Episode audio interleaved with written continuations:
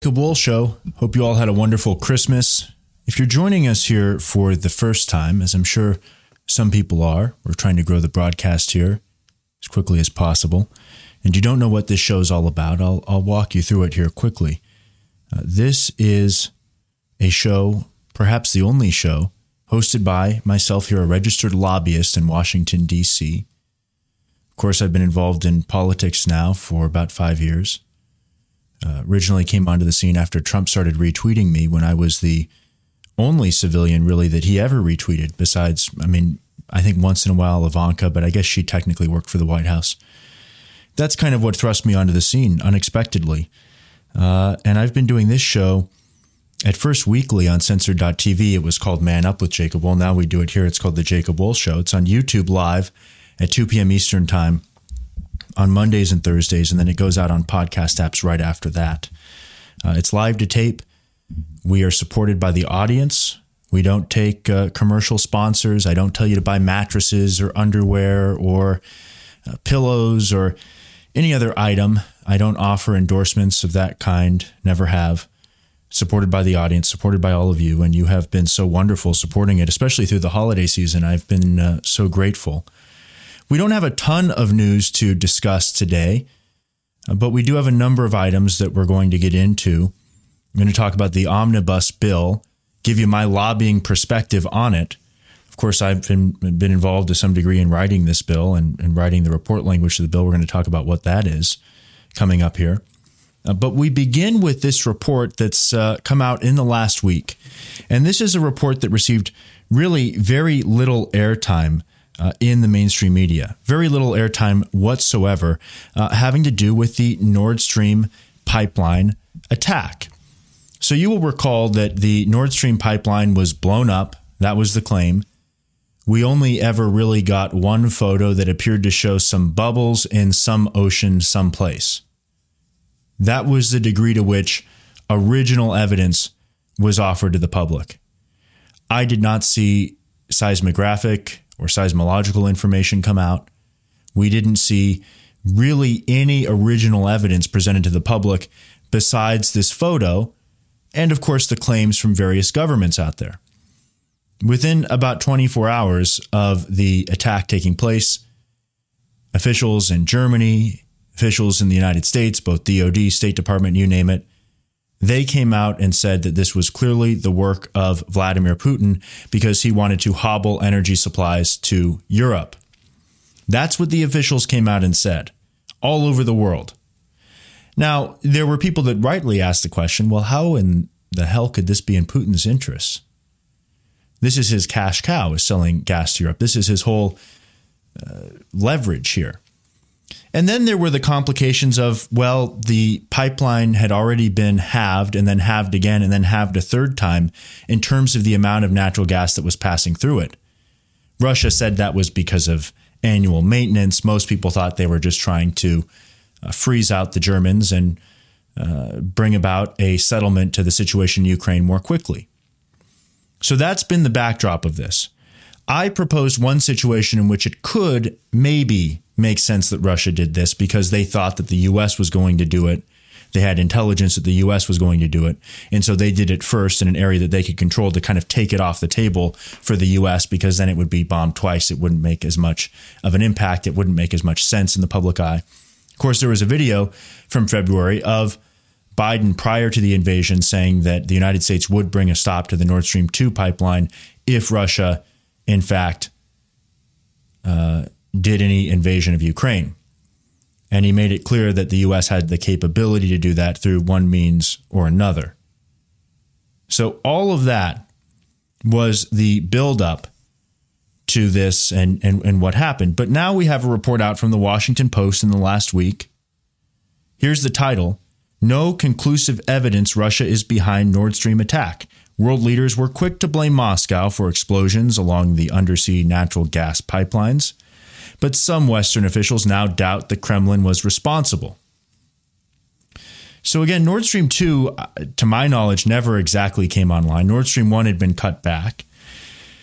Again, they said so clearly that it was Russia. Now they are walking that back. The report says here, after explosions in late September severely damaged undersea pipelines built to carry natural gas from Russia to Europe, world leaders quickly blamed Moscow for a brazen and dangerous act of sabotage. With winter approaching, it appeared the Kremlin intended on strangling the flow of energy to millions across the continent.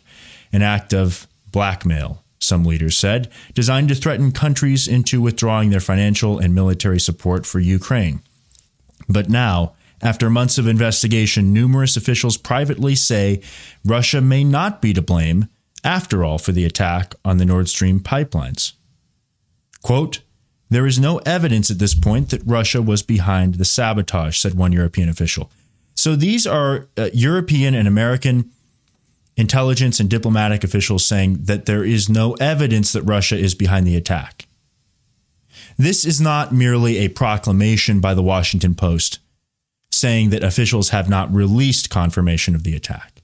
That is not what this is.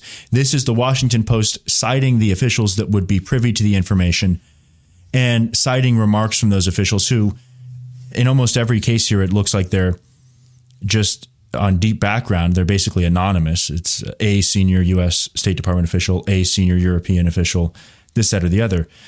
But they are saying they have seen none of the evidence, that there is no evidence that Russia was behind this attack. Now, that could be that the Russians were just so sneaky in doing this that they left no evidence. They also don't say there's no evidence that the U S didn't do it. That's not what these officials are saying. I don't want to make too much out of what people aren't saying.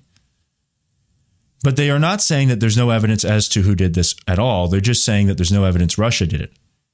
So does that mean there's evidence that the United States did it? Does that mean there's evidence that rogue commodity traders who were looking to make a trade on European natural gas contracts did this? It's really hard to say at this point. It's very hard to say exactly who's behind this. We still have no more evidence than we had originally with just that photo of the ocean with bubbles coming up. That is still all we have as the public in terms of original intelligence on all of this. We have not heard leaks out of D O D. We have not heard leaks out of C I A, N S A. It's important to remember, a lot of people say when it comes to conspiracy theories, there's this concept that, oh, nobody's that good at keeping secrets. Come on. That many people can't plan something and keep it secret. What are you talking about? That can't happen. And with respect to most things, to, to, with respect to the wildest of conspiracy theories like chemtrails and, and wild things like this, that is a good Occam's razor kind of deduction of what might be the case. However, when it comes to some kind of micro covert action, some kind of small scale military or intelligence operation that is taking place, the Department of Defense, the intelligence community, the executive branch in this country and in some Western allies, they are very, very capable of keeping it a secret. They are very capable of keeping it a secret. Certainly, they are capable of keeping it a secret from the media. Are they capable of keeping it a secret from near-peer intelligence agencies who may have moles, who may have electronic interception, electronic uh, signals intelligence? Well, maybe not. But those near-peers are not generally in a position where they're going to, if they learn some information that's highly secretive, blow that out to the public. Because if they blow it out to the public, then they reveal their sources and methods to the public. And of course, by virtue of that, to the rival intelligence service that they've just exploited. So make no mistake, whether it can be kept secret from near-peer intelligence services or not, that's a different question. All of our agencies are highly compromised, and the only thing that keeps them afloat at all is extreme compartmentalization. They're all compromised. D O D's compromised, C I A's compromised. The way they look at that is you just got moles, and you try to suss them out as quickly as you can, and you try to make sure that Well, they wouldn't know that much anyway. They wouldn't know enough to be dangerous anyway. That's what you try and do. And by the time that anybody's at a high enough level, uh, you're not going to have a mole come through. They don't get promoted that high in the system. You can have a Jonathan Pollard. You can have an Ana Montes. And certainly these people can do damage. But uh, they don't become the head of D I A or the head of the Navy. That's not how that works, or the deputy head. It just doesn't work that way. But when it comes to keeping secrets from the public, make no mistake. The D O D, uh, they are very capable of keeping secrets from the public. The C I A is very capable of keeping secrets from the public, as are all of these intelligence agencies. It is very rare that the public will ever learn about anything that the government wishes to keep secret. Most of the things the government wishes to keep secret, there doesn't even happen to be a great degree of public interest in those items. So if some person were to, let's say, start tweeting them on the internet, how many retweets would they get? If they were to start, let's say the agency itself posted it on the internet by accident, how much interest would it even receive from the public? For most classified information, the answer is that it would receive very little, because it may be classified, but a lot of things are classified for, you know, no reason, especially in the intelligence world, less so on the D O D side of things, more so in civilian intelligence.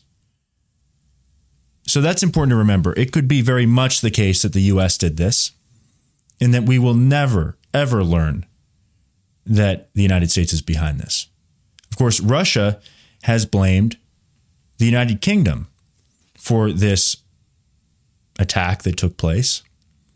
I don't know in particular what capabilities the United Kingdom has when it comes to submersible, I guess you'd call them, you know, true drones, because they'd have to be autonomous. You can't really communicate with them via radio. I guess you could use a wire, uh, but not so much radio underwater, or they could leave an antenna up above the water and, you know, that, go that way, but that would be kind of hit and miss. I suppose something like that could be the case. But it, it is an ever-deepening mystery who did blow these pipelines. Of course, we're getting into winter here. It's been, uh, of course, quite a cold snap across the United States. It's going to be interesting to see how Europe is able to cope with all of this. The U S stepping up major funding, though, to Ukraine in this omnibus bill. We're going to talk about that here. Uh, but before we get into the details of the bill, first, this line item from Laura Loomer. She writes... Uh, here talking about this omnibus bill. She says, so M T G used a, quote, public health emergency as an excuse to skip the vote on the one point seven trillion dollars omnibus spending bill votes so that she could go on vacation to Costa Rica. Meanwhile, her constituents are about to get hit with a bad winter storm. M T G is not sick. She's just a liar. So uh, what Laura Loomer is talking about is that Marjorie Taylor Greene took off to Costa Rica on vacation and voted by proxy on this spending bill, even though she had earlier introduced a bill that would ban voting by proxy. She had sponsored, that is, a bill, uh, I should say, to be more technically correct, to ban voting by proxy. And Marjorie Taylor Greene, nonetheless, uh, did this voting by proxy. Now, I will say this one point seven trillion dollars bill is a huge win for K Street lobbyists like me. Uh, lots of money in here for defense, lots of money in here for all kinds of spending items. The history of this is pretty simple, how we got to this place on spending. What took place is that in late December of twenty nineteen, so essentially three years ago, um, almost three years to the day, the main budget bill for uh, twenty twenty was passed. And this main budget bill basically totaled at one point four trillion dollars. That was passed in late twenty nineteen. It was the twenty twenty appropriations bill, main budget. Uh, of course, there are other spending bills that are passed, but this is the main budget. And it was one point four trillion dollars. Now, that was considered such a behemoth bill at the time. It was considered just unbelievably huge. The, the agencies were saying, how are we even going to spend all this money? Well, then just a few months later, you get into January and then February, pandemic comes along. Of course, at first it's downplayed. And Congress and the federal agencies decide that they need a supplemental bill to deal with the pandemic. So what they do is they pass an eight billion dollars supplemental bill. Now, eight billion dollars by Washington standards these days is considered very small. And then, of course, we know that eight billion dollars supplemental bill, well, that wasn't enough. Next thing you know, the government is spending trillions of dollars. And that's on top of the stimulus that the Fed was doing. Call it, you know, Q E five or Q E four. I mean, it's hard to say, but lowering rates to zero, uh, opening up the Fed window to all kinds of institutions, buying corporate bonds, all of that. Something like twenty trillion dollars in total stimulus by the time we got to the end of twenty twenty-one took place. Between uh, stimulus and reckless spending, I mean, companies like Boeing were bailed out. Lockheed Martin got a bailout. Delta Airlines got a bailout. Delta Airlines got billions in cash in exchange for nothing. They just got to keep the money. It's not like they got, you know, it's not like equity was taken from them or they had to pay it back. None of that. It was so much bigger than TARP. It was so much bigger than uh, the two thousand eight bailouts, the two thousand eight seven hundred twenty-nine billion dollars stimulus package. It was much larger. So that's how we get to a place where people are even throwing out numbers like one point seven trillion dollars.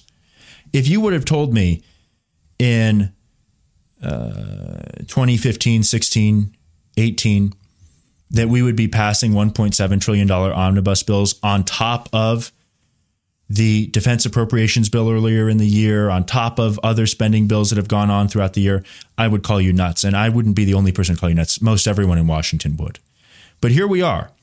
And this is the kind of spending that is taking place. Now, of course, this got the support of many Republican senators. You've all seen the lists out there. Even the Republican senators who did not vote for this bill didn't make any real effort to filibuster the bill into the next Congress. Not at all. At that point, of course, Republicans could have chopped it down in the House. But they did not make that effort. Of course, every Republican House member from Florida voted against the bill. Uh, but the point is, a bill like this with this much momentum is going to be passed. And there's ways of doing it. For instance, these congressmen and senators who voted against this bill, well, the way that this is going to be played against them by the special interests, by their competitors, is that they voted against a pay raise for the troops.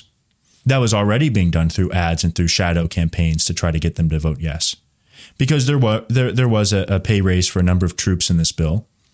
And so that's one thing they do. They throw in a tiny pay raise for the troops. And if you vote against the bill, they say you voted against a pay raise for our troops. How could you do that? That's one of the things that they do in Washington. They say you voted against a pay raise for the troops. How could you do that? The other thing that this brings up here is just you think about what happened in the Senate races around the country. I mean, Republican senators have caved to Biden so far. They've caved on these sorts of spending bills. There's a sort of shadow agreement among Republicans and Democrats in Washington. Republicans say to Democrats, you give us all of our defense spending, massive blowout defense spending beyond the pale defense spending, unbelievable defense spending that's going to, in, in essence, impoverish our country and make the D O D run less efficiently. And we'll give you all of your social welfare spending. We'll give you all of your social welfare boosts, will give you all of your pet projects.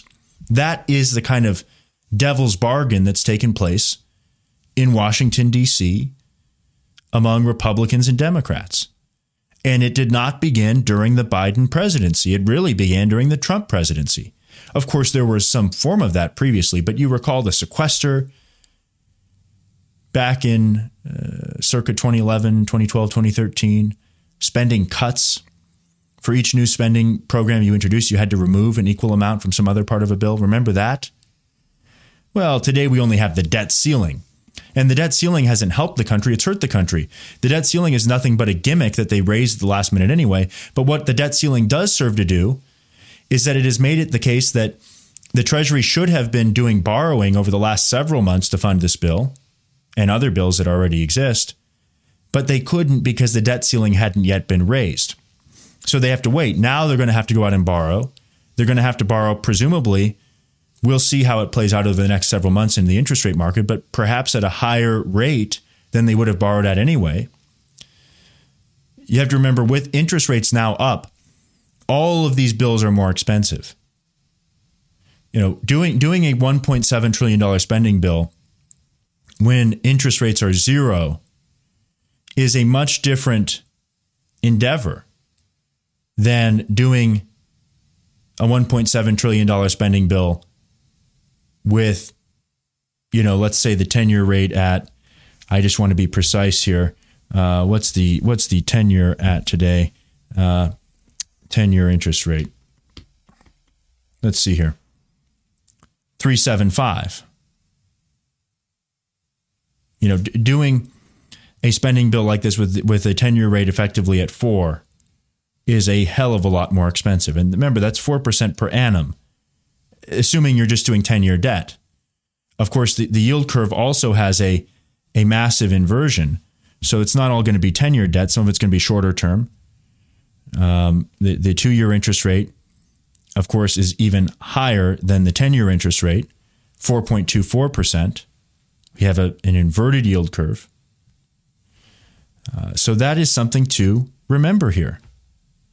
All of this is much more expensive.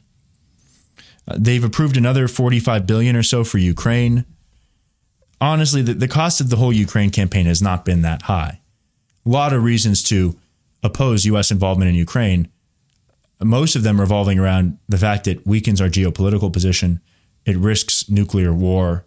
There's always some risk of that when you get into a shooting war with Russia. U S troops are on the ground in Ukraine. Yes, they are. We've talked about that. Talked about it as recently as the last episode. So Republicans have had a simple job, you know, manage spending and don't approve Biden's radical judges.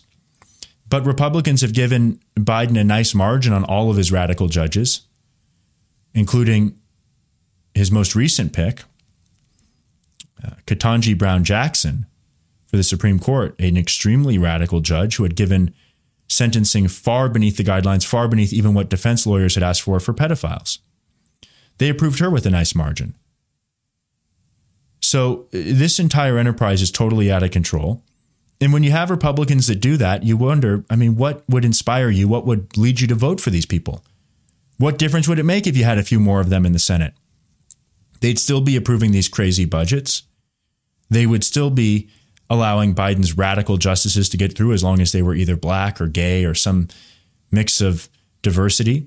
And remember, that's just the Supreme Court. There were all kinds of other radical justices approved. They've approved his radical U S attorney picks around the country who have gone out and persecuted Trump supporters for, in many cases, no reason at all. Sometimes they've done a decent job, actually. A few of them have been decent, but uh, terrible overall. Terrible.